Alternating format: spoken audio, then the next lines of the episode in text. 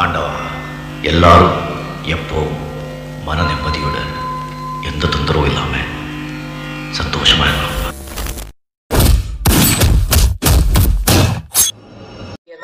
எல்லாருக்குமே சமதர்மம் போதிக்காத ஒரு புத்தகத்தை வச்சு சட்டமாக்கிருக்கீங்க.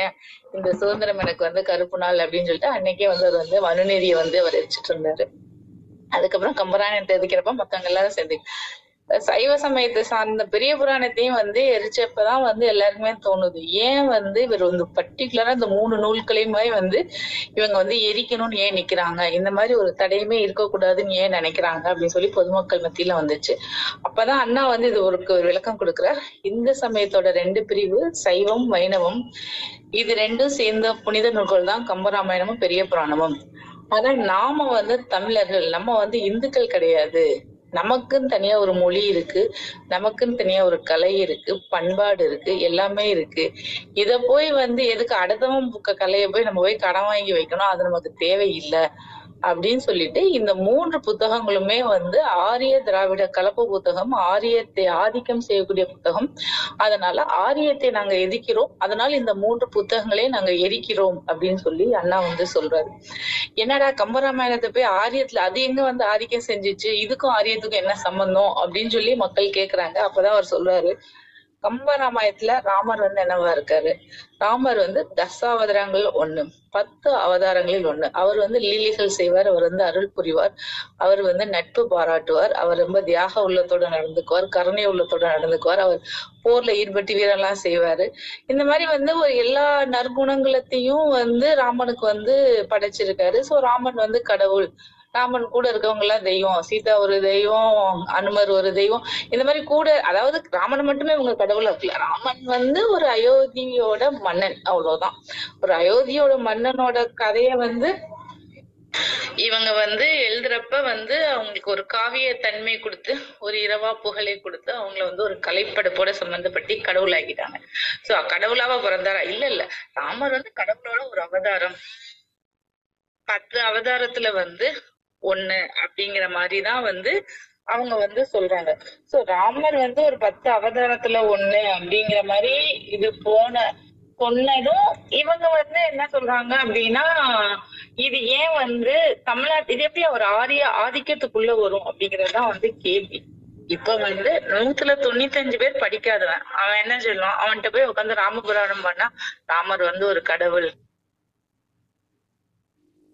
அவர் வந்து இவ்வளவு அருள் பாலிக்கிறார், அவனை நீ இப்படி எல்லாம் கும்பிடு, நீ ராம காதை கேளு, உனக்கு வீடு பேரு கிடைக்கும், உனக்கு வந்து சொர்க்கம் கிடைக்கும், நீ இதெல்லாம் செய்யணும், நீ பிராமணர்களுக்கு எல்லாம் வந்து தானம் பண்ணணும், ராமன் காட்டுக்கு போனப்ப இவ்வளவு பிராமணர்களுக்கு இவ்வளவு தானம் பண்ணிட்டு போனான், அவன் வந்து தானம் பண்ணணும் அப்படிங்கிற மாதிரி வந்து ஒரு கதை.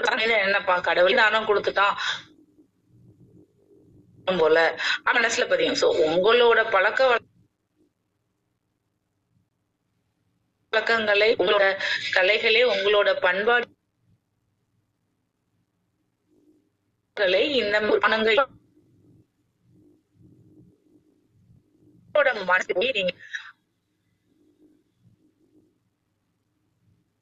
ஒரு இந்து கிடையாது, அவனுக்கு மத மீது வந்து ஆட்சி செய்றீங்க. இப்ப எங்க தமிழ் கலையை நாங்க மீட்டெடுக்கணும்னா இந்த மாதிரி கலையை ஏதாவது இந்த புத்தகம் எதை பத்தி ராமாயணத்தை, பெரிய புராணத்தை, மனுநீதிய அங்க எரிச்சிட்டு இருக்கப்ப மக்களுக்கு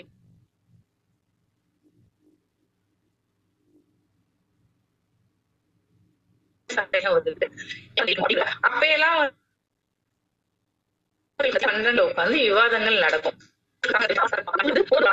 சரியா அந்த பால் வந்து இவங்க 2 பேர் பேசுறதையும் பேசி பொதுமக்கள் நடுவுல ஓட்டு இதெல்லாமே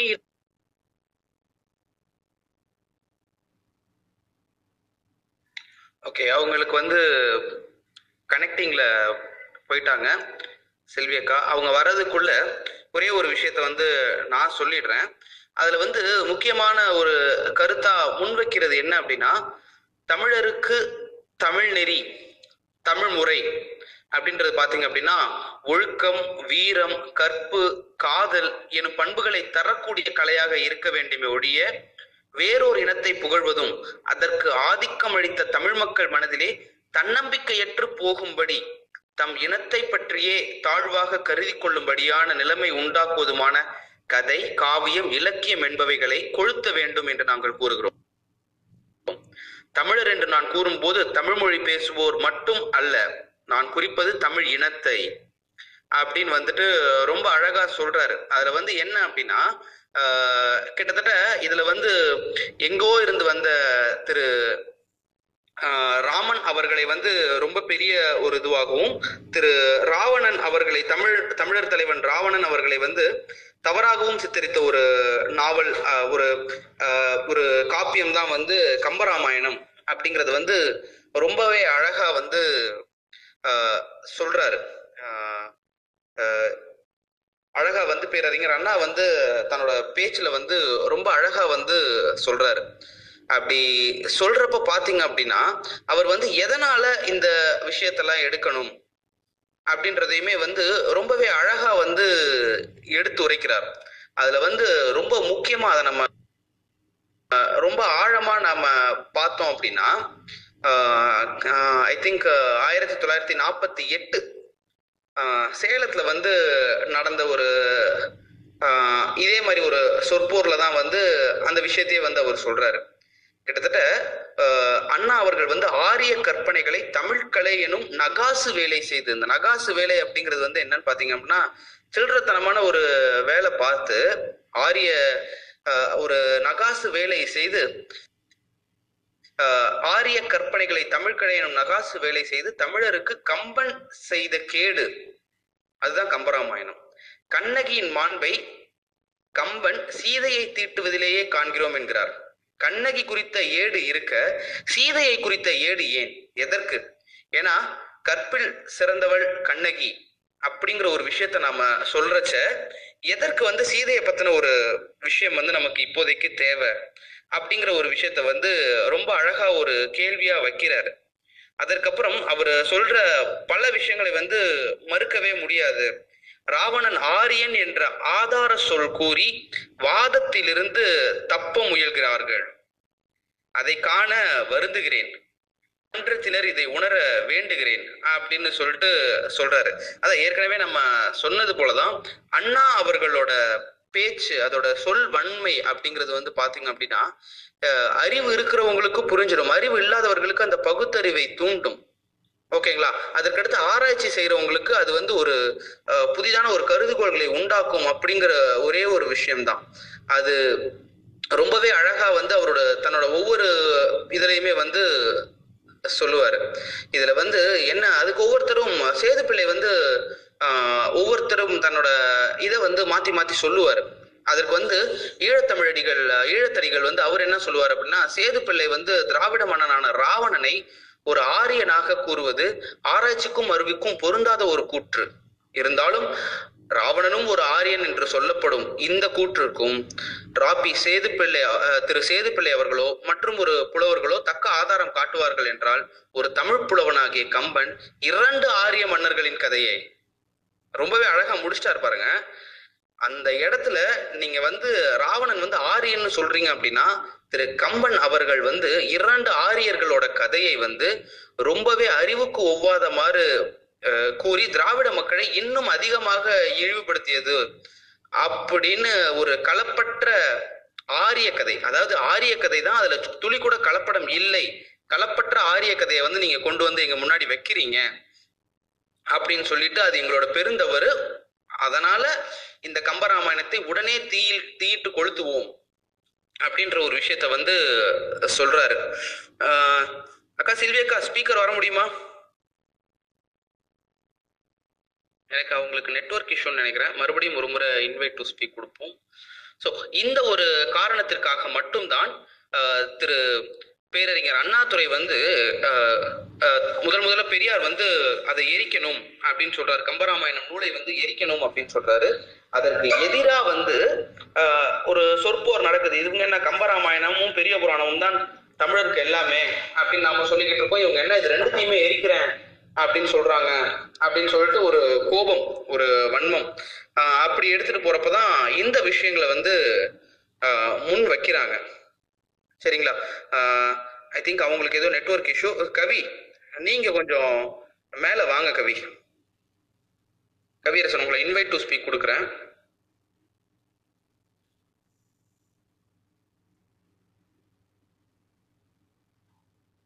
கவி, உங்களால மைக் ரெக்வெஸ்ட் எடுக்க முடியுதா?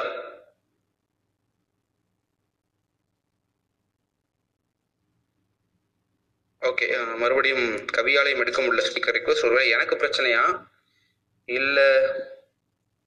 செல்வி அக்கா,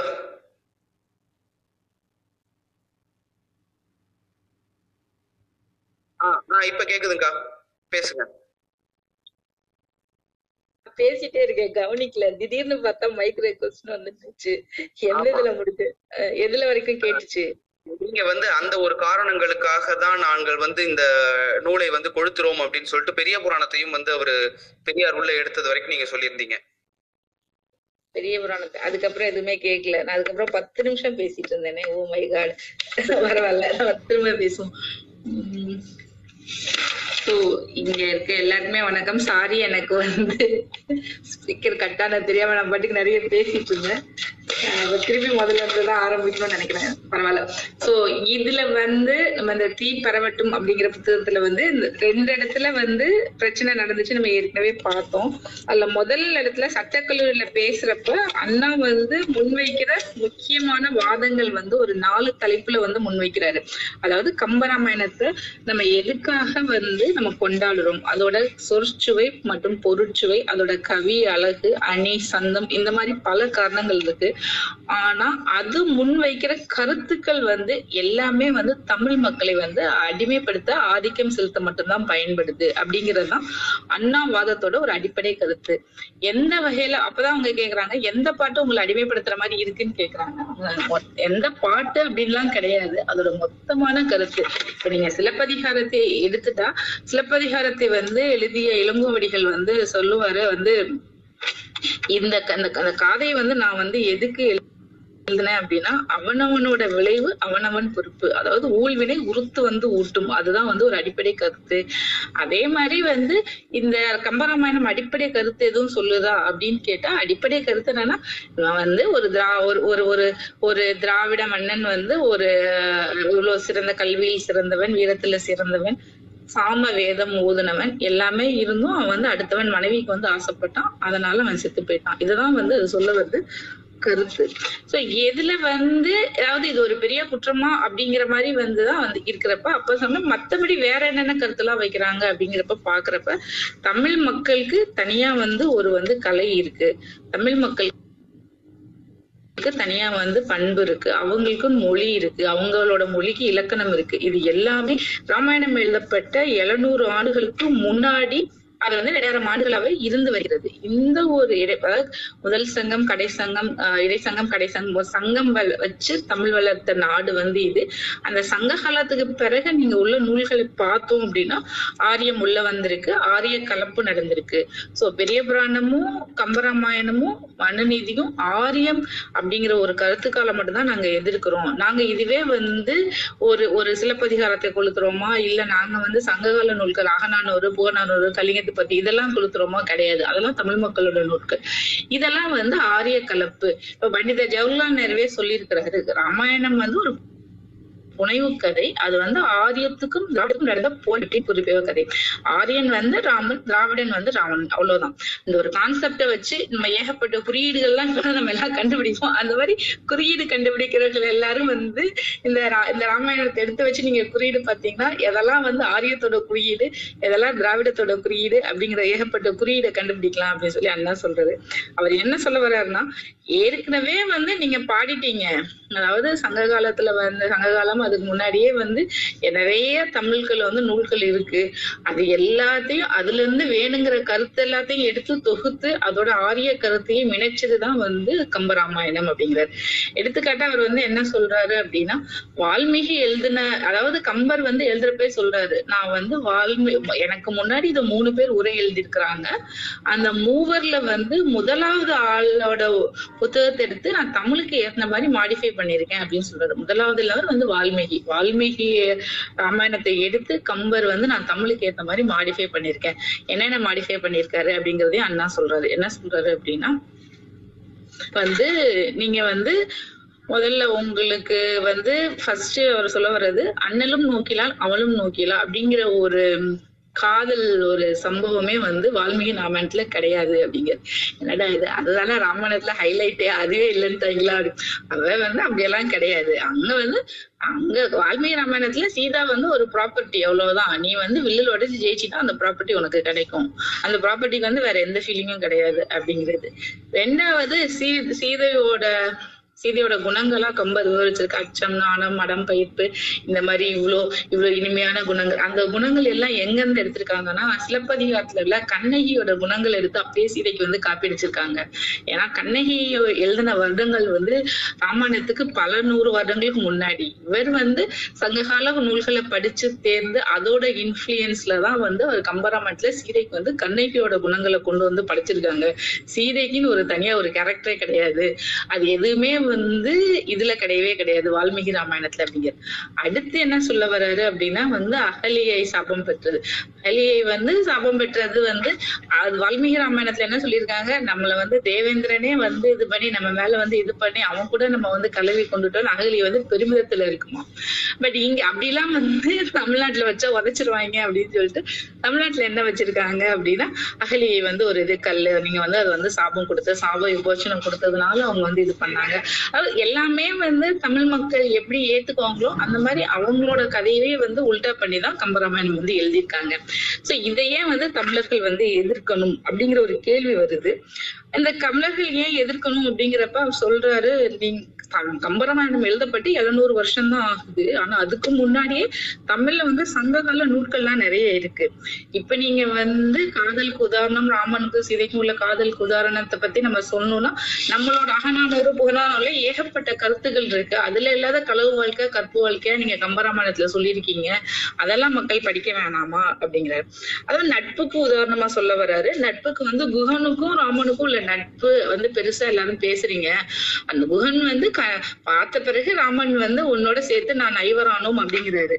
ஆனா வந்து நம்ம தமிழ மன்னர்ல வந்து கோப்பெருஞ்சோழரும் பிசிராந்தரும் நட்பு, அவங்க 2 பேரும் பார்த்துக்கவே கிடையாது. ஆனா அவங்க 2 பேருக்குள்ள நட்பு வந்து அவ்வளவு ஒரு உன்னதமான நட்பு. இப்ப கம்பராமாயணத்துல வந்து நட்புக்கு இலக்கணம் குகனும் ராமனும் சொல்லி எவ்வளவு பேருக்கு தெரியும். ஆனா எத்தனை பேருக்கு வந்து கோப்பெருஞ்சோழருக்கும் பிசிராந்தருக்கும் உள்ள நட்பு வந்து தெரியும்? கண்டிப்பா இது வர்றப்ப வந்து அதெல்லாமே வந்து மறைக்கப்படுது அப்படிங்கிறாரு. அடுத்து வந்து தியாகத்துக்கு வந்து என்னன்னா, ஒரு நாட்டையே துறந்து வந்து இவர் வந்து காட்டுக்கு போனாரு, அது வந்து ஒரு பெரிய தியாகம் அப்படின்னு சொல்லி இவங்க எல்லாம் வந்து பெருசா பரப்புறாங்க. அவர் வேணும்லாம் துறக்கல, அவங்க அப்பா வந்து சொன்னாரு உனக்கு கிடையாது நாடு பரதனுக்கு தான் சொல்லிட்டாரு. வேற வழி இல்லாம இவர் வந்து கொடுத்துட்டு நாட்டை விட்டு போனாரு. பட் ஆனா நம்ம ஊர்ல வந்து இளங்கோவடிகள் வந்து அவர் தாமாவே வந்து எனக்கு இந்த நாடு வேணா ஒண்ணு வேணா நான் துறவரம் போறேன்னு சொல்லிட்டு அவர் வழியே வந்து நாட்டை கொடுத்துட்டு போனாரு. இது எத்தனை பேருக்கு தெரியும் அப்படிங்கறது வந்து அண்ணா வந்து கேள்வி கேட்கிறேன். அதுக்கப்புறம் வீரத்தை பத்தி பேசுறப்ப அதுதான் வருது. நீங்க வந்து ராவண எதிர்த்து நீங்க வந்து போர் புரிந்து நீங்க வெற்றி பெற்றீங்க. நீங்க வந்து ஒரு கடவுளரோட அம்சம், உங்களுக்கு வந்து அவர் என்ன சொல்ற, நீங்க வந்து கடவுளரோட அம்சம், நீங்க வந்து ஒரு அஸ்திரங்கள் எல்லாம் மாய அஸ்திரங்கள்ல யூஸ் பண்ணிதான் வந்து நீங்க வந்து போர்ல ஜெயிச்சீங்க. அது வந்து ஒரு கடவுளுக்கும் மனிதனுக்கும் நடக்குள்ள போர் அப்படிங்கிறாங்க. ஆக்சுவலா வந்து ராமன் வந்து கடவுள் எல்லாம் கிடையாது, அவர் வந்து ஒரு அயோத்தியாண்ட ஒரு மன்னன். நீங்க வந்து ஒரு புனைவா ஒரு இதிகாசமா ஒரு ஏற்படுறதுக்கு அவர் கடவுளோட 10 அவதாரங்களை ஒண்ணு, அவருக்கு அப்படி லீல உண்டு, இப்படி லீல உண்டு, இவ்வளவு சக்தி உண்டு, அவ்வளவு சக்தி உண்டு அப்படின்னு சொல்லி நீங்களா கற்பனை பண்ணி எழுதி வச்சுக்கிட்டு அதுல வந்து அவர் வந்து மனிதனை வந்து ஜெயிச்சாரு அப்படின்னு அப்படின்னா மனிதன் கூட போரிட்டு ஜெயிப்பது வந்து கடவுளுக்கு வந்து கிடையாது. கடவுள் வந்து போனா நேரம் கடவுள் கூட போய் சண்டை செய்ய, அவையே வந்து மனுஷன் கூட வந்து சண்டை செய்யறாரு அப்படிங்கிறது அண்ணாவோட. ஆனா இதே இது வந்து தமிழ் மன்னர்கள் என்ன பண்ணிருக்காங்க, நீங்க இங்க இருந்து கங்கை வரைக்கும் போய் போரிட்டு வெற்றி பெற்று கங்கை வரைக்கும் போன சேரன் செங்குட்டன் கதையோ, இல்ல நாங்க கடல் கடந்து போய் வெற்றி பெற்ற கடாரம் கொண்ட ராஜேந்திர சோழனோட கதையோ நம்ம இந்த அளவுக்கு நம்ம பேசி இருக்கிறோமா? இது எல்லாமே தமிழ் மன்னர்களோட. தமிழ் மன்னர்கள் வந்து ராமனுக்கு சற்றும் சளைத்தவர்கள் இல்லை. ஆமா, நீங்க வந்து சொல்ற வீரமாகட்டும், தியாகமாகட்டும், காதலாகட்டும், அன்புமாகட்டும் எல்லாமே வந்து தமிழ் மன்னர்கள் வந்து ராமனுக்கு ஈக்குவல் தான். தமிழ் மன்னர்கள் வந்து கடவுளை, நீங்க கடவுள்னு சொல்லி இவ்வளவு இருக்குன்னு சொல்லிங்க, கடவுள் இல்லாமையே வந்து தமிழ் மன்னர்கள் இத்தகைய குணங்களை கொண்டிருந்தார்கள். அதுவும் இவங்க வர்றதுக்கு பல நூறு ஆண்டுகளுக்கு முன்னாடியே அப்படிங்கிற ஒரு தகவலை நாங்க மக்களுக்கு எடுத்து சொல்லணும்னா கண்டிப்பா அவங்கள கவனத்தை ஈர்க்கிற வகையில நாங்க இந்த கம்பராமாயண புத்தகத்தை வந்து நாங்க எரிச்சேதான் ஆகணும். எரிக்கிறது வந்து ஒரு கவன ஈர்ப்புக்காக தான். கண்டிப்பா இந்த புத்தகங்கள்லாம் இருக்கக்கூடாது. ஏன்னா இந்த புத்தகங்கள் எல்லாமே ஆரிய திராவிட கலப்பு பத்தி பேசுது. ஆரியத்தை வந்து திராவிடம் வந்து தோத்து போயிருச்சு அப்படிங்கிற ஒரு இன்டைரக்டான ஒரு கான்செப்ட தான் இங்க கொண்டு வந்து கொடுத்துருக்காங்க. ஊர் ஊரா அதை பத்தி சொல்றாங்க. கூட இருந்த கேரக்டர் எல்லாத்தையுமே தெய்வமாக்கிட்டாங்க. அது எல்லாமே வந்து புனைவின் மூலம் வந்தது, நேரடியா நடந்ததுக்கு எந்த ஒரு சாட்சியுமே கிடையாது அப்படின்னு சொல்லி அண்ணா வந்து அவரோட வாதத்தை வந்து எடுத்து வைக்கிறாரு. இந்த மாதிரி எல்லாம் இருக்கிறப்ப வந்து இதுக்கு வந்து எதிர்வாரம் இந்த பெரிய புராணத்தை பத்திரப்ப சொல்றாரு. பெரிய புராணத்துல வந்து அவர் பேச சொல்றது வந்து மூணே மூணு விஷயம் தான். என்ன அப்படின்னா வந்துட்டு இது வந்து பெரிய புராணம் வந்து ஒரு சைவர்களோட ஒரு புராண நூல்னு சொல்றாங்க. பட் அந்த சைவர்களை அவங்க என்ன சொல்றாங்க, பெரிய புராணத்துல நீ வந்து ஒரு பானம் வைக்கிறவனா இருந்தாலும் சரி, நீ ஒரு தாழ்த்தப்பட்ட சமுதாயத்துல பிறந்த நந்தனா இருந்தாலும் சரி, நீ பக்தி வச்சினா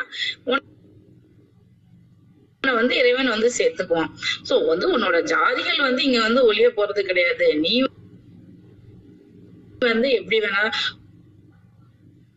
அதாவது ஒரு ஒரு ஒரு எந்த குலத்துல வேணா பிறந்துக்கோ, அந்தந்த ஜாதியிலே இருக்கு, ஆனா வந்து இறைவனை நோக்கி நீ பூஜை செய்யி அப்படிங்கிற ஒரு வர்ணாசிரமத்தை தூக்கி பிடிக்கிற பெரிய புராணம் வந்து எங்களுக்கு வந்து தேவையில்லை அப்படின்னு சொல்லி அண்ணா வந்து சொல்ற மாதிரி சொல்றாங்க. சோ இந்த இடத்துல வந்து அவர் வந்து என்ன சொல்ல வர்றாருன்னா, நீ வந்து பிள்ளைக்கறி சமைச்சு குடுன்னு கொடுக்குற ஆண்டவனும் இல்ல மனைவி வீட்டு கணக்கு சொல்லி கேட்கிற ஆண்டவனும் இந்து மக்களுக்கு வந்து சொல்லி தரலாம். அதெல்லாம் என்னால இருந்து எல்லாம் சமமா நடக்கும்.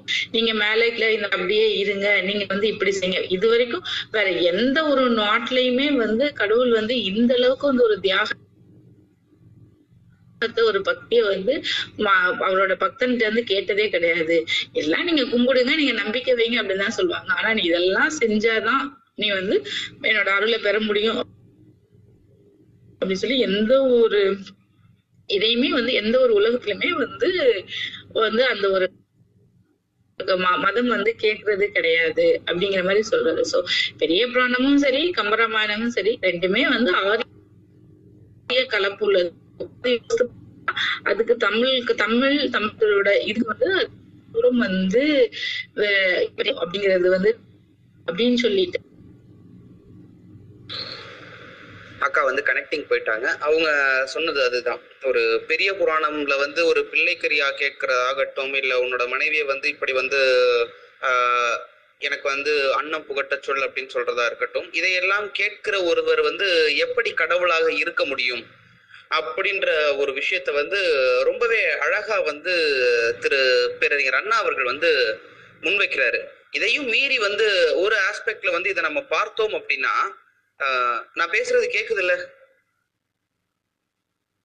நான் பேசுறது கேக்குதுங்களா கவி? நான் பேசுறது கேக்குதா கவி? ஓகே ஓகே ஓகே நன்றி.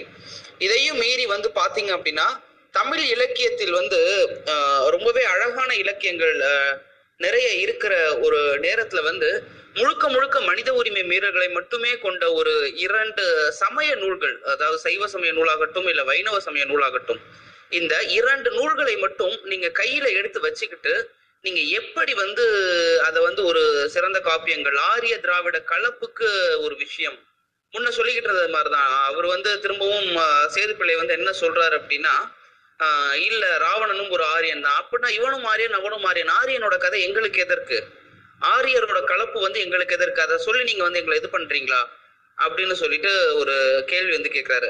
ரொம்ப விளையாட்டா வந்து எம் குமரன் சன் ஆஃப் மகாலட்சுமியில வந்து ஒரு சீன் ஒன்று இருக்கும். அதுல வந்து பாத்தீங்க அப்படின்னா ஒரு சில விஷயங்கள் வந்து விவேக் வந்து சொல்லிக்கிட்டே வருவார். அந்த மாதிரியான ஒரு விஷயம்தான் வந்து பாத்தீங்க அப்படின்னா, தன்னை காதலிக்க வந்த ஒரு பெண், நீங்க வந்து பேரழகன் அப்படின்னு வர்ணிக்கிற ராமனை வந்து காதலிப்பதாக சொல்லி சூர்பனகை வந்து போறா. அந்த போற இடத்துல என்ன ஆகுது அப்படின்னா, அவளுடைய மூக்கினையும் உலைகளையும் அறுத்து அனுப்புறான் யாரு, லக்ஷ்மணன். அப்படின்னா தன்னோட காதலை சொல்லக்கூட ஒரு உரிமை இல்லாத ஒரு நூல் வந்து நமக்கு தேவையா அப்படின்னு சொல்றாங்க. இந்த இடத்துல வந்து திரு அறிஞர் அண்ணா அவர்களை வந்து அந்த மேடையில வந்து அறிமுகப்படுத்துறப்போ என்ன பண்றாங்க அப்படின்னா, அறிஞர் அண்ணாவை வந்து நீங்க திரு அண்ணா அறிஞர் அண்ணான்னு சொல்ல திரு சி என் அண்ணாதுரையை வந்து நீங்க ரொம்ப சாதாரணமா நினைச்சிடாதீங்க. அவரு வந்து கிட்டத்தட்ட ஒரு இந்திரஜித் மாதிரியானவர், எல்லாரையுமே வந்து ரொம்ப எளிதா கவர்ந்துருவாரு அப்படின்ற மாதிரியான ஒரு வாதத்தை வந்து முன்னாடி வந்து சொல்றாங்க. அப்போ வந்து ரொம்ப அழகா வந்து என்ன பண்றாரு அப்படின்னா, அறிஞர் அண்ணா மைக்கை வாங்கிட்டு, நான் இந்திரஜித் கிடையாது, நான் ஒரு சாதாரண மனிதன், அவனை மாதிரி வந்து உங்களோட கதைகள்ல சொல்லப்பட்டிருக்கிற இந்திரஜித் மாதிரி ஜாலங்கள் மாய ஜாலங்கள் காட்டி நான் வந்து உங்களை எடுத்துட்டு போக போறது இல்லை, உள்ளதை உள்ளபடி கூறி உங்களுக்கு ஒரு அறிவு வந்து நான் ஒரு இதை வந்து திறக்கிறேன் அப்படின்ற ஒரு விஷயத்த வந்து பேரறிஞர் அண்ணா வந்து ரொம்ப அழகா சொல்றாரு. இன்னைக்கு பாத்தீங்க அப்படின்னா அனைத்து சமூகத்தினரும் அர்ச்சகராகலாம் அப்படின்னு சொல்லிட்டு திமுக ஆட்சியில வந்து ஒரு சட்டம் எடுக்கிறாங்க. அதை எடுத்த உடனே வரிசையா ஒவ்வொருத்தரும் சொல்கிறார்கள். என்ன சொல்றாங்க அப்படின்னா, இதை வந்து நாங்க ஒரு மந்திரம் சொல்லி நாங்க வந்து கடவுளையே கையோட கூட்டிட்டு போயிடுவோம். ஏன்னா திருவாசகத்திலேயோ திருவாசகம் இல்ல ஐயோ ஆண்டாள் எழுதின திவ்ய பிரபந்தத்துல வந்து சொல்லியிருக்கிறாங்களா, அந்த கண்ணனும் கூடவே வந்துருவான், கடவுளும் கூடவே வந்துருவாரு, அந்த மாதிரி ஒரு விஷயம் சொல்லி நாங்க கடவுள் எல்லாம் நாங்க வெளியிலேயே கூட்டிட்டு போயிடுவோம் அப்படின்னு சொல்லிட்டு சொல்றாங்க. அந்த மாதிரியான ஒரு கலப்பு கதைகள் தான் கம்பராமாயணமும் பெரிய புராணமும். நீங்க சொற்சுவை பொருட்சுவை இந்த சுவையெல்லாம் சொல்றீங்க அப்படின்னா, அதை நானோ பேரறிஞர் அண்ணாவோ பெரியாரோ பேசுறதுனால அந்த சொற்சுவையும் பொருட்சுவையும் அழிஞ்சிரும் அப்படின்னா அது கண்டிப்பா வந்து ஒரு காவியமாவே இருக்க முடியாது அப்படிங்கிற ஒரு விஷயத்தையும் ரொம்ப அழகாவே முன்வைக்கிறாரு. இந்த மாதிரி வந்த ஒரு சொற்போர், இந்த மாதிரி நடந்துகிட்டு இருந்த ஒரு சொற்போர் தான் வந்து பாத்தீங்க அப்படின்னா அண்ணா அவர்களோட தீ பரவட்டும் அப்படிங்கிற ஒரு நாவல்ல அவரோட சொற்போர்ல நடந்த நிறைய விஷயங்கள் சரிங்களா, அத வந்து ரொம்ப அழகாகவே தொகுத்திருப்பாரு. ரொம்பவே அழகா தொகுத்திருப்பாங்க திராவிடர் கழகத்துல. இந்த விஷயம் எல்லாமே அண்ணா சொன்னது எப்போ அப்படின்னா, ஒரு திராவிட இயக்கத்துல அவர் இருந்து ஒரு திராவிட மாணவனாக ஒரு பெரியாரின் மாணவனாக இருந்து பேச ஆரம்பிச்சதுதான். ஏன்னா அதற்கு முன்பு வந்து தந்தை பெரியார் வந்து இப்ப மனுசாஸ்திரத்தை வந்து மனு தர்மத்தை வந்து திருமாவளவன் வந்து கொளுத்துறப்போ எந்த அளவுக்கு எதிர்ப்புகள் கிளம்புதோ, பெரியார் வந்து அன்னைக்கு கொளுத்த விரும்பினது மனு தர்மத்தை தான்.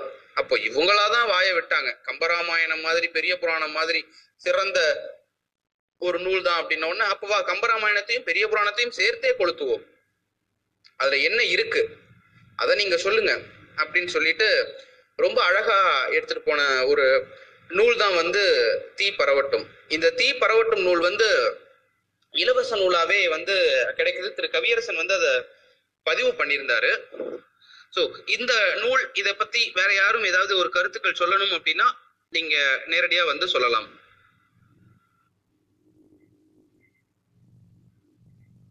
நீங்க ஸ்பீக்கர் ரிக்வெஸ்ட் கேளுங்க, கண்டிப்பாக உங்களுக்கு தரேன், நீங்க பேசலாம்.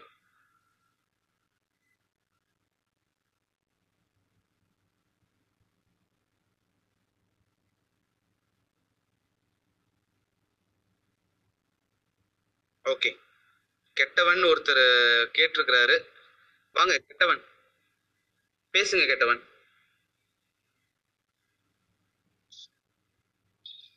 ஹலோ வணக்கம் சொல்லுங்க. கெட்டவன் வணக்கம், என் பேர் செந்தில். ஆக்சுவலா இது ரொம்ப கெட்டவன்கிறது நான் எனக்கு உருவாக்கிட்டு ஒரு கெட்ட பேர்.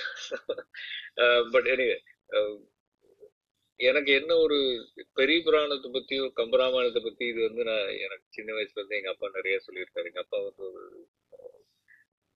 கலைஞரோட பெரிய தொண்டர். பட் ஒரு இதுல ஒரு பிரச்சனை என்ன அப்படின்னா, நீங்க வந்து இது கெட்டது இது கெட்டது இது கெட்டதுன்னு சொல்றோம். I'm just trying to be devil's advocate சொல்லுவாங்க தமிழ், எப்படி சொல்றாரு. பட் நீங்க பெரிய புராணம் கெட்டதுன்னு சொல்றீங்க, கம்பராமாயணம் கெட்டதுன்னு சொல்றீங்க. ஆனா அது இந்து மதத்தில் இருக்க ஒரு சில ஒரு பிரிவு எல்லாம் கெட்டதுன்னு சொல்றீங்க. மனிதனுக்கு வந்து ஒரு எதையோ ஒன்றை பற்றியே வாழ்ந்து பழக்கம். நாளைக்கு வந்து இது கெட்டதுன்னு சொன்னதுக்கு அப்புறம் அவனுக்கு ஃபாலோ பண்றதுக்கு வேற என்ன இருக்கு? அதை நீங்க சொல்லாம வந்து அவங்க வந்து திருப்பி திருப்பி இதுக்கேதான் போவாங்க. அதுதான் எனக்கு தெரிஞ்சு மெயின் பிரச்சனையா இருக்கு. நம்ம திராவிடத்தை வந்து நிலைப்படுத்துறதுல கடவுள் இல்லை அப்படிங்கிற வழியில போனது வந்து ஒரு வகையில கரெக்டு. பட் இன்னொரு வகையில நிறைய பேருக்கு வந்து ஊன்றுகோல் இல்லாம போகுது. அதுக்கு என்ன பண்றது? இல்ல கெட்டவன் நீங்க சொன்ன ஒரு விஷயம் வந்து 100% சரி. மறுபடியும் வந்து பாத்தீங்க அப்படின்னா அதுல உள்ள விஷயங்களை வந்து அவங்க வந்து அழகா சொல்றாங்க. என்ன அப்படின்னா இந்தந்த மாதிரியான விஷயங்கள் சங்க இலக்கியத்துல வந்து கோப்பெரும் சோழனுக்கும் பிசிராந்தையாருக்கும் இருந்த ஒரு நட்பு, இல்ல கண்ணகியோட கற்பின் உயர்வு, இதையெல்லாம் கம்பராமாயணத்துக்கு முன்னாடியே வந்து வந்ததற்கு பின்னர் நீங்க வந்து மறுபடியும் ஏன் வந்து இதை எடுக்கிறீங்க? இந்த இடத்துல வந்து வால்மீகி எழுதின ராமாயணம் வேற, கம்பன் எழுதின ராமாயணம் வேற. அதாவது அவர் வந்து எப்பவுமே வந்து அறிஞர் அண்ணா வந்து அழகா சொல்லியிருப்பாரு, அரபு நாட்டு கவிதைகளில் நீங்கள் தென்றலை பார்க்க முடியாது, எஸ்கிமோக்களின் கவிதைகளில் நீங்கள் கதிரவனின் ஒளியை பார்க்க முடியாது, ஆப்பிரிக்க நாட்டு மக்களின் வாழ்வியலில் நீங்கள் பார்க்க முடிந்தது ஆட்டமும் கொண்டாட்டமும் தான், அதே போல ஆரிய காப்பியங்களில் நீங்கள் பார்க்க போவது கங்கையின் அழகையும் அந்த கரையின் வனப்பையும் மட்டுமே தவிர வேறு எதுவுமே இல்லை அப்படின்னு சொல்லிட்டு அழகா ஒரு விஷயம் சொல்லுவார். இந்த இடத்துல இது தவறு அப்படின்னு முன்வச்சதை விட அதுல இருந்து அதுல கூறப்பட்டிருந்த விஷயங்கள், கொள்கைகள், அந்த பிரயோகங்கள், அது மட்டும்தான் வந்து சொல்லணும். கிட்டத்தட்ட வந்து பாத்தீங்க அப்படின்னா கம்பராமாயணத்தில் மனித உரிமை மீறல்கள் அப்படின்னு சொல்லிட்டு நான் வந்து ஒரு பேப்பர் வந்து நான் யூஜி படிக்கிறப்போ பப்ளிஷ் பண்ணினேன், கம்பராமாயணத்தில் இருந்த மனித உரிமை மீறல்கள் அப்படின்னு சொல்லிட்டு. கிட்டத்தட்ட அது வந்து எதிரியாக இருந்தாலும் எப்படி போர் செய்ய வேண்டும் அப்படின்ற ஒரு விஷயம் அது மீறப்பட்டிருக்கிறது, ஒரு நாடு அழிக்கப்பட்டிருக்கிறது அப்படிங்கிற மாதிரியான நிறைய விஷயங்களை வந்து அந்த இடத்துல கொடுக்கும். அது எல்லாமே வந்து பாத்தீங்க அப்படின்னா ஒரு ஆரிய மாயைய தமிழ் மக்களுக்குள்ள ஒரு திராவிட இனத்தோட நீங்க அதை கலக்கிறப்போ, அதை கம்பன் வந்து கலக்கிறப்போ, கம்பராமாயணம் அப்படிங்கிறது வந்து வடநாட்டு நூலா அப்படின்னு பாத்தீங்க அப்படின்னா கம்பன் எழுதினா ராமன் அவர்களோட வரலாறு. ராமன் அப்படிங்கிறவர் வந்து ஒரு ஆரியன், ஒரு வட இந்திய கடவுளா நீங்க பாக்குறீங்க. அவரை வந்து திடீர்னு நீங்க அவதாரம்னு சொல்லுவீங்க, திடீர்னு கடவுள்னு சொல்லுவீங்க. ஆனா அவர்கள் வந்து அந்த நூல்ல வந்து சொல்லப்பட்டிருக்கிற கருத்துக்கள் வந்து உங்களை நிறைய இடத்துல சப்ரஸ் பண்ற மாதிரி, குகனோடு சேர்த்து ஐவரோடு அறுவரானோம் அப்படின்னு சொல்லி சொல்லுவார், நான் நண்பனானே அப்படின்னு சொல்லிட்டு. அப்போ அந்த இடத்துல நீங்க என்னத்தை சொல்ல வரீங்க அப்படின்ற மாதிரி நிறைய விஷயங்கள், சரிங்களா? அந்த மாதிரியான விஷயங்களை வந்து எடுத்து சொல்லணும். அவங்களோட முதல் இது வந்து பாத்தீங்கன்னா கம்பராமாயணமும் பெரிய புராணமும் கிடையாது. அவர்களுடைய முதல் குறிக்கோள் மனுவை எதிர்ப்பதாக மட்டும்தான் இருந்தது, மனுநீதி அதை எதிர்ப்பதாக மட்டும்தான், மனு சாஸ்திரம் மனு தர்மம் அப்படிங்கிறத எதிர்ப்பதாக மட்டும்தான் இருந்தது. ஏன்னா மக்களை வந்து ஒரு தொழிலின் அடிப்படையிலும் பிறப்பின் அடிப்படையிலும் எங்க இருக்கிறாங்கன்றதன் அடிப்படையிலும் சாதியாக பிரித்த ஒரு நூலை வந்து எதிர்ப்பதாக மட்டும்தான் இருந்தது. அதற்கு வந்து இவர்களும் வந்து பாயிண்ட்ஸ் எடுத்துக்கிட்டு வரப்போதான் மற்றபடி எல்லாருமே மாறுது. இதுல வந்து ஈழத்தடிகள் அப்படிங்கிறவரு ஒரு தீவிர சைவ சமய ஆதரவாளர். அவரே வந்து அந்த அண்ணாதுரையோட அவரோட கருத்துக்களுக்கு பலம் சேர்க்கும் விதமாக பேச ஆரம்பிக்கிறார். அதுதான் இங்க வந்து ரொம்ப முக்கியமான ஒரு விஷயம். இந்த விஷயம்லாம் ஆமா இந்த புத்தகத்துல இருக்கு அப்படின்னு. ஏன்னா இங்க இருக்கிற நம்ம யாருமே வந்து கம்பராமாயணத்தை முழுசா படிச்சது இல்ல. ஒருத்தர் அந்த கம்பராமாயணத்துல முழுசா சொற்போர் எடுத்துட்டு போகணும் அப்படின்னா அதை அவர் எந்த அளவுக்கு ஆழ்ந்து படிச்சிருக்கணும்.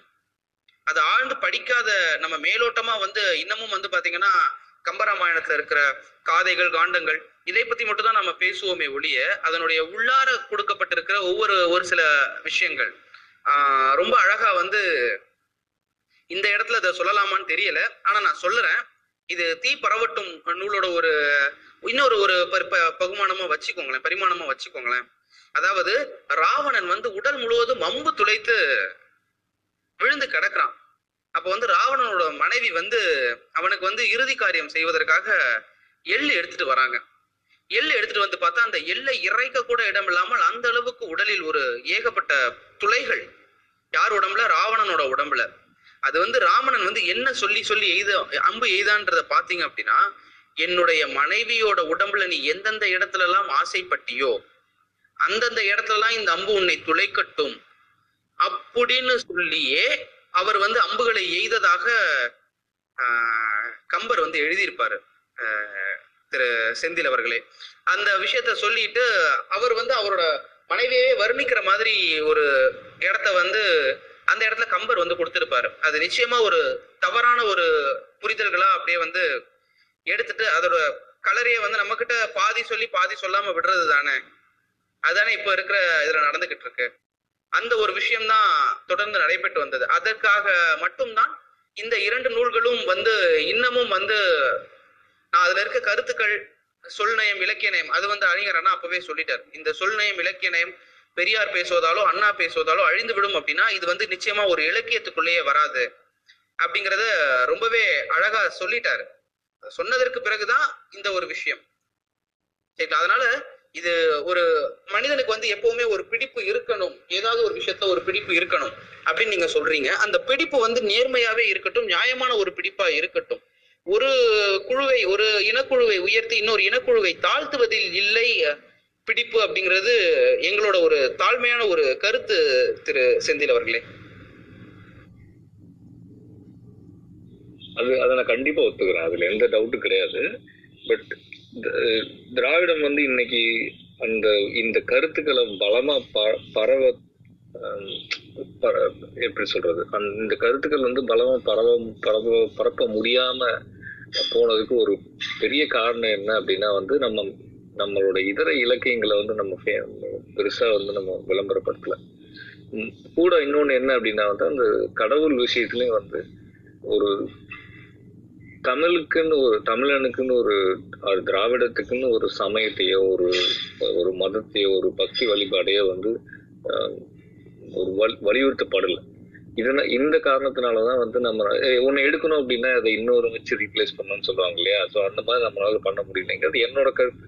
ஏன்னா எகெயின் நான் வந்து ஒரு பயங்கரமான திராவிட சப்போர்ட், என்னோட அப்பா அவர் காலத்துல இருந்து எல்லாருமே திராவிட கட்சிகளுக்கு, ஐ மீன் திமுக அவ்வளோ சப்போர்ட்.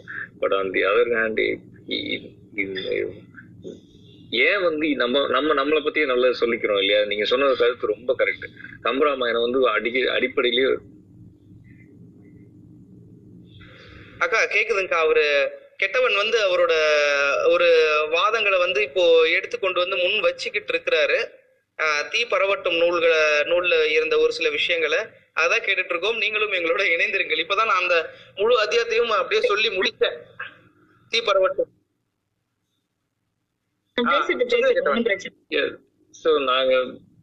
நான் சொன்ன மாதிரி நான் இப்பதான் உள்ள வந்தேன், நான் செக் தான் பண்ணேன்.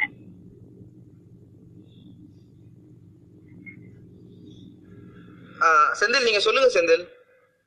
ரைட். சோ நான் சின்ன வயசுல இருந்து வந்து ரொம்ப திராவிட கதையெல்லாம் படிச்சு எங்க அப்பா இந்த கதையெல்லாம் சொல்லியிருக்காரு. கருணாநிதி, ஐ மீன் கலைஞர் கருணாநிதி இப்படி, அண்ணாதுரை பத்தி இப்படி அப்படின்னு நிறைய ஒரு அவரோட காலத்து கதைகள்லாம் சொல்லி வளர்த்துருக்காரு. ஸோ அவரு ஆனா வந்து என்ன ஆயிட்டாரு அப்படின்னா வந்து அவரு நாத்திகம் ஃபாலோ பண்ணார். ஆப்வியஸ்லி நானும் அதையே ஃபாலோ பண்ணேன். இன்னைக்கு வரைக்கும் நான் வந்து நாத்திகம் தான் ஃபாலோ பண்றேன். பட் இதையே வந்து நீங்க அடுத்தவங்கள்ட்ட போய் நான் சொல்லும் போது வந்து மற்றவங்கள்ட்ட சொல்லும் போது வந்து நான் ஒரு சின்ன உதாரணம் சொல்றேங்க. நீங்க சொல்ற ஒரு கருத்து வந்து ரொம்ப அடிப்படையான கருத்து. கம்பராமாயணத்துல இது பாக்குறதுக்கு வந்து ரொம்ப சுலபமா தெரியும். கரெக்டா? வட இந்தியாவில இருக்கவங்க வந்து அரசர்கள், தென்னிந்தியாவில் இருக்கவங்க அரக்கர்கள், நடு இந்தியாவில இருக்கவங்க குரங்கு. இதுதான் வந்து கம்பராமாயணத்தோட கருத்து. இதை வந்து நான் வந்து எத்தனையோ நண்பர்களுக்கு எடுத்து சொன்னாலும் அவங்க வந்து சிரிக்கிறாங்க. ஆனா அதே சமயம் அதை ஒரு பெரிய ஒரு சீரியஸாவே எடுத்துக்காங்க. அடுத்த நிமிஷம் வந்து அவங்க குழந்தைகளை ராமாயண படிக்க அனுப்புறாங்க. இதே வந்து ராமர் ஜெயந்தி கொண்டாடுறாங்க. இன்னும் சில பேர் தமிழ்நாட்டுல தீபாவளி வந்து ராமர் வந்து ராவணனை கொண்டாடுனாலும் சொல்லி சில பேர் சொல்றாங்க. ஏன் அவங்களால அந்த கருத்துல இருந்து மாற முடியல அப்படிங்கிறது எனக்கு இருக்க ஒரு தியரி என்ன அப்படின்னா, நம்ம நூல் வழியில மற்றது விளம்பரப்படுத்தல. முக்கியமா இன்னொரு வழி என்ன அப்படின்னா வந்து சமய வழியில ஒரு நம்பிக்கை வழியில வந்து நம்ம வந்து எதை நம்பாத எதையும் நம்பாத அப்படின்னு சொல்ல ஆரம்பிச்சிடும். ஐ திங்க் என்னை பொறுத்த அளவுக்கும் இதை நம்பாத, அதுக்கு பதிலாக இதை நம்பு, இதுதான் நம்மளோடது, நம்ம பாரம்பரியம் அப்படின்னு காமிச்சோம் அப்படின்னா மக்களுக்கு வந்து பற்றுக்கு ஒரு பற்றுக்கோள் இருந்ததுன்னா ஈஸியா மாறுவாங்க, புரிஞ்சு மாறிக்குவாங்க. அதுவும் நேரமாகும், பட் அட்லீஸ்ட் ஒரு வழி இருக்கு அப்படிங்கிறது என்னோட கருத்து. அததான் கெட்டவன் பேரறிஞர், அதுதான் செந்தில் கெட்டவன் எனக்கு சொல்றதுக்கே மனசு வரல. நீங்க நியாயமா சொல்லுங்க, நியாயமா பேசுறவங்கதான் கெட்டவங்க இந்த உலகத்துல. அதுதான் கரெக்ட் செந்தில். அதனாலதான் வந்து நிறைய இடத்துல வந்து சொல்றோம் ஆக்சுவலா செந்தில். அதனாலதான் வந்து இந்த தீ பரவட்டும் அப்படின்ற நூல்ல வந்து சங்க இலக்கிய பாடல்களை வந்து ரொம்ப அழகாவே கோட் பண்ணியிருப்பாரு. நீங்க ப்ரொமோட் பண்ண வேண்டிய விஷயம் நிறைய இருக்கிறப்போ எதற்கு வந்து தேவையில்லாத ஒரு விஷயத்த ப்ரொமோட் பண்றீங்க? இதுதான் வந்து பேரறிஞர் அண்ணா அவர்களோடதும் ஈழத்து அடிகளோட ஒரு ரெண்டு பேரோட ஒரு கருதுகோளா ஒரு கொள்கையாவே இருந்தது. இந்த விஷயங்கள் எல்லாமே அவர் ஒண்ணு ஒன்னா பேசுறப்போ ஒரு குறிப்பிட்ட கட்டத்துல வந்து என்ன பண்றாங்க அப்படின்னா, நீங்க வந்து இதெல்லாம் சொல்றீங்க, பல வேதங்களை கற்று தேர்ந்த ராவணனும் ஒரு ஆரியன் தான் அப்படின்னு அடுத்து ஒரே ஒரு பாயிண்ட் வச்சுட்டாங்க. இதுல முதல்ல வந்து ஒரு தமிழனான ராவணன் வந்து நீங்க இப்படி பேசுறீங்க போறீங்க, அவரும் ஒரு ஆரியன் தான் அப்படின்னு உடனே அதற்கு உடனடி பதிலாக வந்ததுதான், ஓகே அப்படின்னா ரெண்டு ஆரியர்களை பற்றின கதை எங்களுக்கு எதற்கு? எங்களுக்கு வந்து எங்களோட கண்ணகியோட கதை இருக்கு, சிலப்பதிகாரம் இருக்கு, மணிமேகலை இருக்கு, அதையெல்லாம் நாங்க எடுத்துக்கிட்டு போய்க்கிறோம், ப்ரொமோட் பண்ணிக்கிறோம். அதன் பிறகுதான் தமிழக பாடநூல்கள்ல வந்து தமிழ் பாடநூல்கள்ல வந்து கம்பராமாயணம் இருக்கும், ஆனா அதை விட ரொம்ப பிரைம் டாபிக்கா சிலப்பதிகாரம் இருக்கும், ஒரு பிரைம் டாபிக்கா மணிமேகலை இருக்கும், அகநானூறு இருக்கும், புறநானூறு இருக்கும், பக்தி இலக்கியம் அப்படின்னு வரப்போ அதே கம்பராமாயணம் எந்த இடத்துல வைக்கப்பட்டதோ அதிலே வந்து வந்து பாத்தீங்க அப்படின்னா ஹெச்ஏ கிருட்டிணப்பிள்ளை அவர்களோட ரட்சண்ய யாதிரகம் இருக்கும். ரட்சண்ய யாதிரகம் வந்து பாத்தீங்க அப்படின்னா ஒரு கிறிஸ்தவ சம்பந்தப்பட்ட ஒரு நூல் தான். ஹென்றி ஆல்பர்ட் கிருஷ்ணப்பிள்ளை எழுதின ரச்சனா யாதிரகம் இருக்கும். அதற்கடுத்து உமர் புலவர் எழுதின சீரா புராணமும் இருக்கும். ஒரு பக்தி இலக்கியம் அப்படின்னு நம்ம வைக்கிறப்போ மறுபடியும் அந்த ஒரு கன்சைன்குள்ள நம்ம வந்துட முடியாது. நம்ம திராவிட இயக்கத்தோட ஒரு ரொம்ப முக்கியமான ஒரு விஷயமே இதுதான். நான் வந்து சாமி கும்பிடுன்னு யாரையுமே கும்பிடாத அப்படின்னு நான் சொல்லல, நீ கும்பிடுக்கோ கும்பிடாம போய்க்கோ, ஆனா எங்களை பொறுத்த வரைக்கும் அனைவரும் சமம். முதல் திராவிடத்தோட அடிநாதமே வந்து எல்லாரும் சமம் அப்படிங்கிற ஒரு விஷயம்தான். பிறப்பால் உயர்வு தாழ்வு பார்க்காம எல்லாருமே சமம். நீங்க வந்து இன்னைக்குமே வந்து ஒரு ஹிந்தியோட பாடநூலை எடுத்து பாருங்களேன், பக்தி இலக்கியங்கள் இருக்கும், ராமாயணம் இருக்கும், சரியா, மகாபாரதம் இருக்கும். பால் ராமாயண் கதா அப்படிங்கிறது 8ஆம் கிளாஸ் பையனுக்கு கொடுக்குற ஒரு புத்தகம் ஹிந்தியில முழுசா. ஆனா அதே இங்க வந்து தமிழ்ல வந்து ஒரு 8ஆம் கிளாஸ் படிக்கிற பையனுக்கு வந்து பாத்தீங்க அப்படின்னா கடவுள் வாழ்த்து இருக்கும், மொழி வாழ்த்து இருக்கும், திருக்குறள் இருக்கும், புறநானூறு இல்லைன்னா அகநானூறு ஏதாவது ஒண்ணு இருக்கும், அதோட சேர்த்து சிலப்பதிகாரம் இருக்கும், சிலப்பதிகாரத்தோட சேர்த்து கம்பராமாயணம் இருக்கும், கம்பராமாயணத்தோட சேர்த்து கிறிஸ்தவ புராணங்கள் இருக்கும், உமர் புலவரோட சீரா புராணம் இருக்கும். இது எல்லாத்தையுமே ரொம்ப அழகா கொடுத்த ஒரு புத்தக வடிவமைப்பு தான் வந்து தமிழகத்தோட திராவிட சிற்பி அறிஞர் அண்ணா அவர்களோட வழியில வந்த திரு மு கலைஞர் அவர்களோட ஒரு கருதுகோள். ரொம்ப அழகா வந்து பக்தி இலக்கியங்கள்ல எல்லா இதையுமே கொடுத்துருப்பாங்க. ஏன் உங்களோடதுல மட்டும்தான் பக்தியா? நிச்சயமா கிடையாது, அவர்களோடதுல இருக்கிறதும் பக்தி தான். இன்னைக்கு நம்ம இதை இப்படி பேசுறோம் அப்படின்னா வீரமாமுனிவர் வந்து அழகா ஒரு இது எழுதியிருப்பார். வீரமாமுனிவர் வந்து வளன் சனித்த படலம் அப்படின்னு சொல்லிட்டு, அதுவுமே வந்து நானும் தமிழ் என்னோட தமிழ் பாடநூல்ல படிச்சதுதான். வெல்வை வெல் செய்யும் இடலடா உண்மிடல், அதாவது உன் உடம்புல இருக்கிற திமிரு, உன் உடம்புல இருக்க பலம், உன் கையில இருக்கிற ஆயுதம், இதை கொண்டு வருவதுதான் உனக்கு ஒரு வீரமாக இருக்கும் அப்படின்னு சொல்லிட்டு வளன் வந்து கோலியாத்தை பார்த்து சொல்றான். ஒரு சின்ன ஒரு கவன் வச்சு கோலியாத்தை வீழ்த்துற ஒரு காட்சியை வந்து ரொம்ப அழகா வீரமாமுனிவர் வந்து எழுதியிருப்பாரு. வெல்வை வெல் செய்யும் இடலடா உண்மிடல் எவ்வதுறவே அப்படின்னு சொல்லிட்டு ஒரு பெரிய ஒரு பாடல் வரும். அதுல வந்து கடைசியா முடிப்பான், உன்னுடைய பலம் எதில் வேண்டுமானாலும் இருக்கட்டும், என்னுடைய பலம் இந்த கல்லும் இந்த கவனும், அந்த கவன் மேல் நான் வைத்திருக்கின்ற குறியும் அப்படின்னு சொல்லிட்டு ரொம்ப அழகா சொல்லியிருப்பாரு. அதுவும் இலக்கியம்தான். ஒருவனை மறைந்திருந்து தாக்கும் ஒருவருக்கும், ஒருவனை நேரடியாக ஒரு கவனிலே கல்லேற்றி வீழ்த்துபவனுக்கும் சம இடம் வந்து அந்த இடத்துல நம்மளோட தமிழ் பாடநூல்கள்ல கொடுத்தாங்க. இதற்கு ஒரு விதை போட்ட ஒரு சொற்போர் தான் தீ பரவட்டும் அப்படிங்கிற சொற்போர்.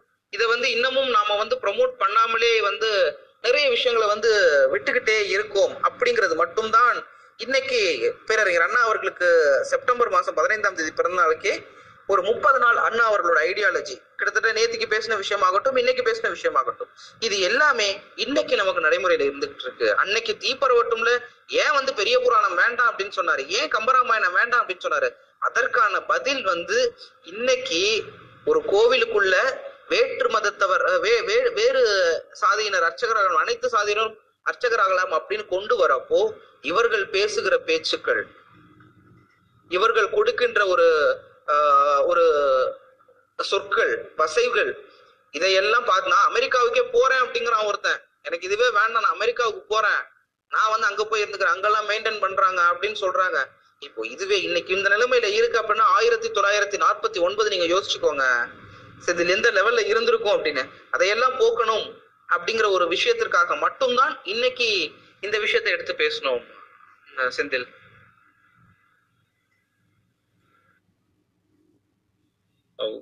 இன்னொரு கருத்து என்ன, நீங்க சொன்னதுல வந்து ராவணனை வந்து ஆரியன் சொன்னதுல வந்து அதுவும் ஒரு ஒரு டாக்டிக்ஸ் தான். அது எப்படின்னா வந்து ஃபர்ஸ்ட் எனக்கு வந்து ஹிந்தி தெரியும், அதுக்காக வந்து நான் நார்த் இந்தியன் ஆயிட மாட்டேன்.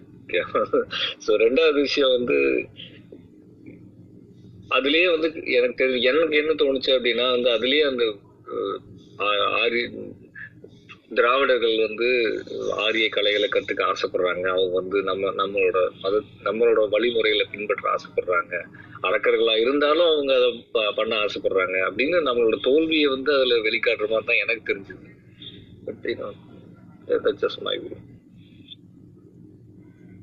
இல்ல கண்டிப்பா அதுதான் வந்து அவங்களோட, அதுக்குதான் அவங்களுக்கு எதிர்வாதம் வைக்கவே முடியல. அனைத்து கலைகளும் தெரிந்த ஒருவர் வந்து கடவுளாகத்தான் இருக்க முடியும்.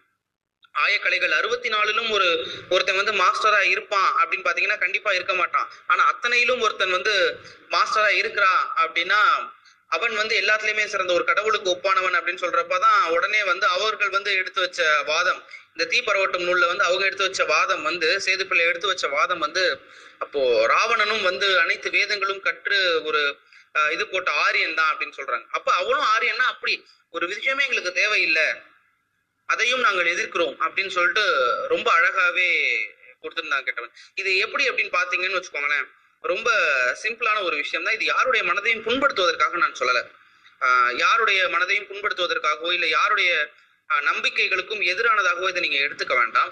கிட்டத்தட்ட திருக்குரான் அப்படின்னு சொல்லிட்டு இஸ்லாமியர்களோட ஒரு புத்தகம், அதை நீங்க நல்லபடியா படிச்சு எடுத்து பார்த்தீங்க அப்படின்னா அது ஒரு வாழ்வியல் நெறி.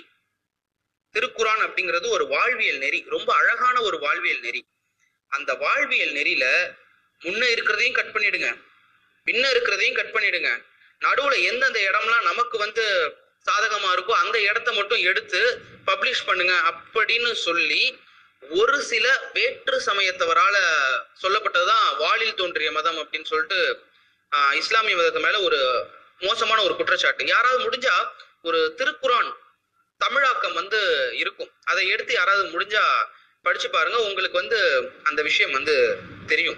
அந்த மாதிரி ஒவ்வொன்றுலையுமே வந்து நடுவுல கட் பண்ணிடுறாங்க செந்தில் அவர்களே. அது என்ன கட் பண்றாங்கன்னா, ஓகே உனக்கு இது வேணுமா, ஓகே இது வந்து இந்த இடத்துல இப்படி சொல்லிட்டாங்க, ஓகே இதை மட்டும் தனியா கட் பண்ணு, ஓகே இதை வந்து வெள்ள சுத்தல்ல விடு மாட்டிப்பான், அடுத்து இதை மட்டும் கட் பண்ணு இதை மட்டும் சுத்தல்ல விடு மாட்டிப்பான் அப்படின்னு சொல்லிட்டு அவங்க வந்து அதற்கு அந்த மதங்களுக்கு எதிரானவர்கள் செய்யற கட்காப்பி பேஸ்ட் வேலைதான் இன்னைக்கு இன்னமும் பண்ணிக்கிட்டு இருக்காங்க. அந்த வேலைகள்லாம் வேண்டாம் அப்படின்ற ஒரு இது ஒரு விஷயத்திற்காக மட்டும்தான் இந்த தீப்பரவட்டும் அப்படின்ற நூல் அதுல வந்து அவர் முன் வச்ச கருத்துக்களை வந்து பேச ஆரம்பிச்சோம். செந்தில் வேற யாரும் இதை பத்தி பேசுறது அப்படின்னா நீங்க மைக் வாங்கிட்டு வரலாம், நமக்கு இன்னும் ஒரு 10 நிமிஷம் டைம் இருக்கு.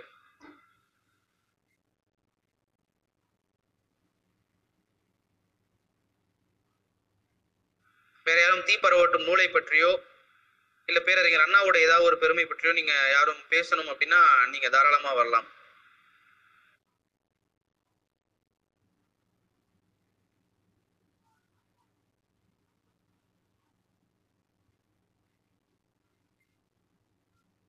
ஆக்சுவலா வினோத் அண்ணனை வந்து நாங்க நேத்தே எதிர்பார்த்தோம், பணத்தோட்டம் நூலை பத்தி பேசுறப்போ வினோத் அண்ணனை நாங்க நேத்து எதிர்பார்த்தோம். ஏன்னா இப்போ இருக்கிற பொருளாதார கொள்கைகள்லாம் நம்மளோட திட்டங்கள் எல்லாம் ஒருத்தர் வந்து 70 வருஷத்துக்கு முன்னாடி சொல்லிட்டு போன ஒரு நூலை பத்தி பேசுறப்ப வினோதன் இருந்தா நிறைய கருத்துக்கள் கிடைக்கும்னு பார்த்தோம். ஓகே, இன்னைக்கு தீபுரவட் நூலை பத்தி வினோதன் நீங்க கொஞ்சம் சொல்லுங்கண்ணா. சாரி, ஃபர்ஸ்ட் ஆஃப் ஆல் நேத்து ஒரு 2 நாளா நான் கரெக்டா பார்த்தேன், ஜாயின் பண்ணு நினைக்கிறதுக்குள்ள முடிஞ்சு போச்சு. நானும் ஒரு சில வேலைகள்ல மாட்டினதுனால என்னால ப்ராப்பரான டைம்ல ஜாயின் பண்ண முடியல. அந்த தீபரவட்டத்தை பத்தி ரொம்ப டீட்டெயில்டா அதுக்கு முன்னாடி அந்த தோழர் அருமையாக பேசினார். அதுல வந்து கிரக்ஸ், அதாவது அந்த தீப்பரவட்டும் நூல் மூலம் பேரறிஞர் பெருந்தகை நம்மளுக்கு உணர்த்தும் பாடம் என்னவென்றால், அவர் அடிக்கடி ஒரு விஷயத்த இங்கிலீஷ்ல சொல்வாரு அண்ணா, whatever you learn, learn it concretely.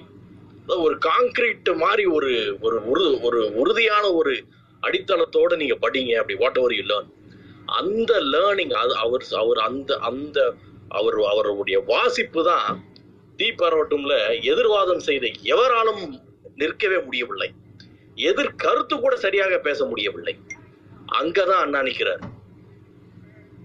அதாவது இன்னைக்கு நம்ம ஏகப்பட்ட விவாதங்கள்ல பாக்குறோம், நம்ம ட்விட்டர்களே பாக்குறோம், ஏதாச்சும் ஒரு கருத்து தெரிவிக்கும் போது அது தனி மனித தாக்குதலாக மாறுது, ரொம்ப பர்சனலாம் போறாங்க. ஆனா அண்ணா ஒரு ஒரு திறந்த மேடையிலே அப்படிப்பட்ட ஒரு ஒரு ஸ்ட்ராங்கான ஒரு ஆர்குமெண்ட்ஸ் வைக்கும் போது அவரை எது பேசவே முடியாது. ஒரு அப்படி ஒரு டேட்டா, அப்படி ஒரு துல்லியமான ஒரு கருத்துக்களை வந்து அப்படி எடுத்து வச்சாரு. ஒரு அதே தீபரவட்டம் லைன்ல இன்னொரு ஒரு டிஸ்கஷன்ல அவரை எதிர்த்து பேசவே இல்லையா, இல்ல நான் வந்து இதை வந்து பேச விரும்பவில்லை அப்படின்ற மாதிரி முடிச்சிடுறாங்க. ரைட், சோ அதுதான் நம்மளுக்கு முக்கியம். அதாவது அந்த காங்கிரீட்டான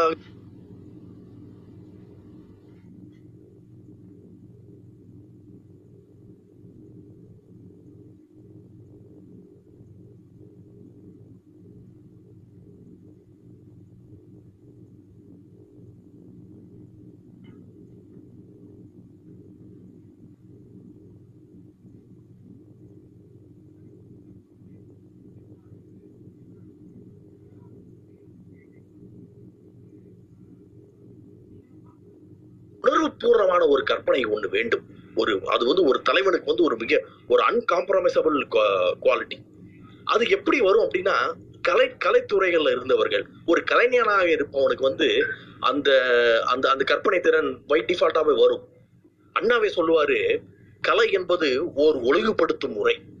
சோ அந்த ஒழுங்குபடுத்தும் முறையில உங்களோட உள்ளத்தை நீங்க எண்ணங்களை நீங்க ஒழுங்குபடுத்தும், உங்களுக்கு அந்த கற்பனை வரும். நீதேவன் மயக்கத்துல ஒரு கற்பனை ஒரு நாடகம். அது ராவணன் வந்து சொர்க்கத்துல இருக்காரு, சொர்க்கத்துல வச்சு கேஸ் நடக்குது, எதனால நீ கொல்லப்பட்ட அப்படின்னு. ஸோ கம்பர் தான் எதிர்த்தரப்பு லாயர். ராமர் இருக்காரு, இவங்க எல்லாம் இருக்காங்க. ராவணன் வந்து அவருக்காகவே வாதாடுறாரு.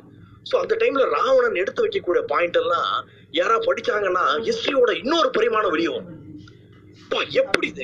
எப்படி இது சாத்தியம், இந்த வியூல இந்த ஆங்கிள நம்ம யாருமே யோசிச்சது இல்லையே அப்படின்னு. சோ அப்படிப்பட்ட ஒரு கற்பனை திறன் கொண்ட ஒரு ஒரு மிகப்பெரிய ஒரு பேராளுமை பேரறிஞர் அண்ணா அவர்கள். சில வருடங்களுக்கு முன்பு ஒரு வருஷம் 1.5 வருஷம் முன்னாடி இந்த திருவள்ளுவரின் அடையாளத்தை மாற்றுவதற்காக, அவரை கொண்டாடுவதற்காக ஏகப்பட்ட பேர் வந்து அவங்களோட பாணியில காவியாகவும் கருப்பாகவும் ஏகப்பட்ட சண்டைகள் நடந்தது. இதெல்லாம் பேரறிஞர் அண்ணா கிட்டத்தட்ட ஒரு 50-60 வருஷம் முன்னாடியே ஒரு அருமையான ஒரு கதையில சொல்லி முடிக்கிறார். இது வந்து காஞ்சிபுரத்துல ஒரு நடந்த கதை, அது ஒரு கற்பனை கதையா இருக்கும் அப்படின்றது என்னுடைய கெஸ். பட் அவர் சொன்ன விதம் எப்படின்னா, அவர் ரொம்ப சின்ன பையனா இருக்கும் போது அவர் தெருவுல வந்து ஒரு பெரிய பணக்கார வீடு இருந்துச்சான். அந்த பணக்காரங்க வீட்டுல திடீர்னு ஒரு நாள் கூட்டம் அலமோதுதான். என்னடா அலமோதுது அப்படின்றத பார்க்கும் பொழுது போட்டோகிராஃபர்ஸ் வந்திருக்காங்களாம். அந்த டைம்ல ஒரு வீட்டுக்கு வந்து போட்டோ வந்து எடுக்கிறாங்க அப்படின்னா அது வந்து ஒரு ஒரு மிகப்பெரிய விஷயமா இருந்துச்சு. உடனே என்கிட்ட ஊரே கூட்டிடுச்சான். ஸோ அந்த வீட்டோட எஜமானி அம்மா வந்து எல்லா கூட்டத்தையும் விரட்டி அடிச்சுட்டு சிறுவர்களை மட்டும் வச்சிருந்தாங்க. சரி, சின்ன குழந்தை தானே பார்க்கட்டும் அப்படின்னு.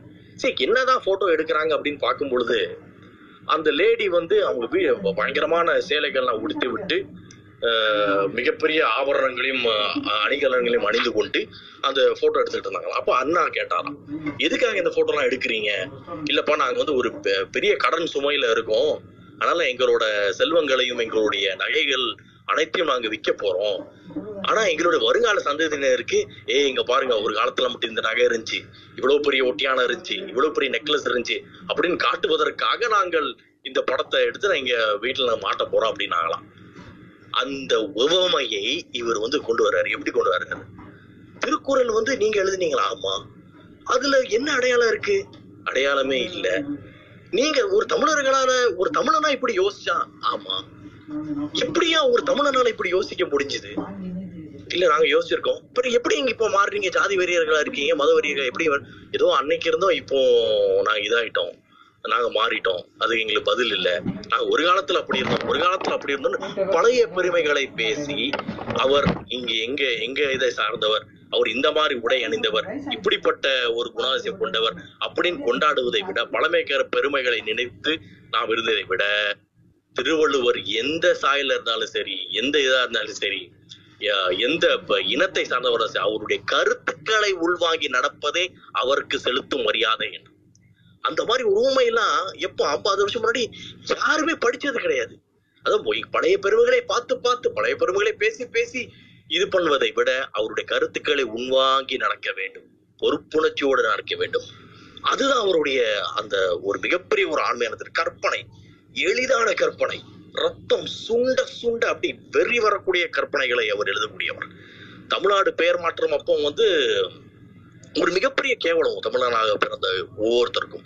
அது தம்பிக்கு மட்டும் அடுத்த நாள் எழுதுறாரு அவர். இந்த மாதிரி நாங்க 15 பேர் கழகத்தின் எம்எல்ஏஸ் நாங்க இது பண்ண போறோம். அவங்க தமிழ்நாடு தீர்மானம் பெயர் மாற்றம் கொண்டு வராங்க. ஆனா அதை தோற்கடிக்கப்படுது அந்த தீர்மானம். அண்ணா அடுத்த நாள் எழுதுறாரு, நாங்கள் தோற்றுவிட்டோம் என்று எண்ணாதீர்கள், இன்று நாங்கள் வரலாறு படைத்துக் கொண்டு இருக்கிறோம். அது இது இன்றைக்கு தெரியாது, இது இன்றைக்கு தெரியாது, வரலாறில் வரும் ஒரு நாள் தமிழகத்தில் ஒரு சம்பவம் நடக்கும் அப்படின்றார். என்னன்னா, 2 ஸ்டூடெண்ட்ஸ் ஸ்கூல்ல பேசிக்கிறாங்களாம். பாத்தியா, ஒரு காலத்துல நம்ம நாட்டுக்கு பேர் மெட்ராஸாண்டா அப்படின்னு. இது நம்ம நாட்டு பேர் மெட்ராஸா? ஆமா. அது தமிழ்நாடுன்னு பெயர் மாற்ற செய்யறதுக்கு முயற்சி செய்தாங்க. அப்படியா? யார் முயற்சி செய்தா? நம்முடைய கழக தொண்டர்கள் முயற்சி செய்தாங்க. ஏன் முயற்சி செய்யணும்? ஏன்னா அதுக்கு எதிர்கட்சியில இருந்தவங்க அதை எதிர்த்தாங்க. என்ன இது மூடத்தனமாக இருக்கு, அவர்களும் தமிழர்கள் தானே, எப்படி அதை எதிர்க்க முடியும்? இல்ல, அது ஆக்சுவலா அவர்கள் எதிர்த்தார்கள். என்ன இது மடத்தனம் தான். அப்புறம் என்னாச்சு? அதற்கப்புறம் தொடர்ந்து போராடினார்கள். ஃபியூச்சர்ல நடந்துச்சு மாற்றம், ஆனா அதை எடுத்தாங்க. அப்படியா? இப்ப ஏற்பட்டு ஒரு கேவலமான தமிழர்கள் இருந்தார்களா?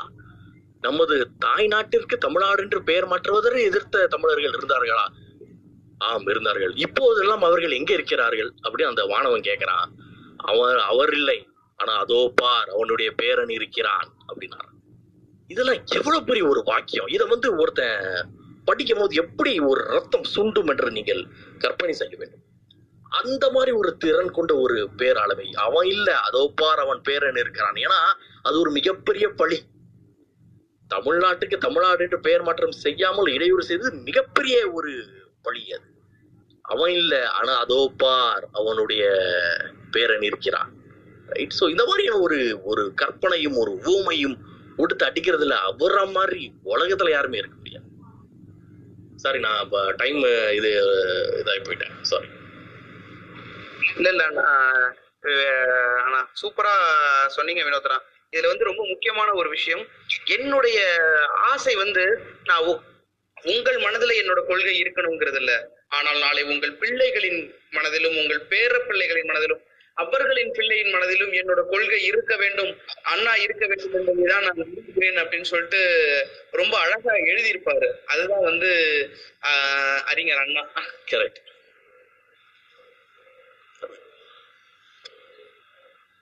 ஓகே, மருத்துவர் செல்வி, நாளைக்கு அமெரிக்காவில் அண்ணா, அதை நீங்க கொஞ்சம் சொல்லிட்டீங்க அப்படின்னா இந்த இடத்துல இந்த ஸ்பேஸை முடிச்சிடலாம். கண்டிப்பா பரத். சாரி, எனக்கு ஜாயின் பண்ணவே முடியல, கொஞ்சம் பக்ஸ் பிரச்சனை ஆயிடுச்சு, அதனால லேட் ஆனது. நாளைக்கு நம்ம என்ன பேச போறோம் அப்படின்னா, அமெரிக்காவில் அண்ணா, நீங்க முதல்ல வந்து கேள்வி விட்டுருங்க. நம்ம முதல்ல ஒரு 2 நாள் முன்னாடி இவங்க பேசுறப்ப வந்து சொன்னாங்க ஏல் பல்கலைக்கழகத்தோட ஸ்பீச் எல்லாம் பேசிட்டீங்களா அப்படின்னு. சோ அதனால ஒரு ஏல் பல்கலைக்கழகத்துல அண்ணா வந்து அங்க விசிட் பண்ணப்ப அங்க இதெல்லாம் நடந்துச்சு, அமெரிக்கா போனப்ப அங்க என்னென்ன கேள்விகளை எதிர்கொண்டாரு, இவர் எப்படி எல்லாம் பதில் சொன்னாரு அப்படிங்கறத நம்ம நாளைக்கு கண்டிப்பா பாக்கலாம். சோ அமெரிக்காவில் அண்ணா இந்த புத்தகம் வந்து MS உதயமூர்த்தி அவங்க வந்து எழுதியிருக்க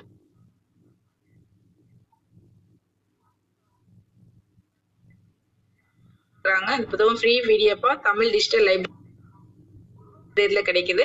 கண்டிப்பா எல்லாருமே படிச்சுட்டு வாங்க. பையனாலும் PDF நீங்க வாங்கிக்கோங்க. கண்டிப்பா நன்றி அக்கா. நாளைக்கு உங்க நெட்வொர்க்கை மட்டும் கொஞ்சம் சரி பண்ணிக்கோங்க. ஏன்னா ஒரு கருத்து ரஜினிகாந்த் சொல்றப்போ ஒரு மாதிரி இருக்கும், அதே கருத்து வந்து விவேக் சொல்றப்போ ஒரு மாதிரி இருக்கும்.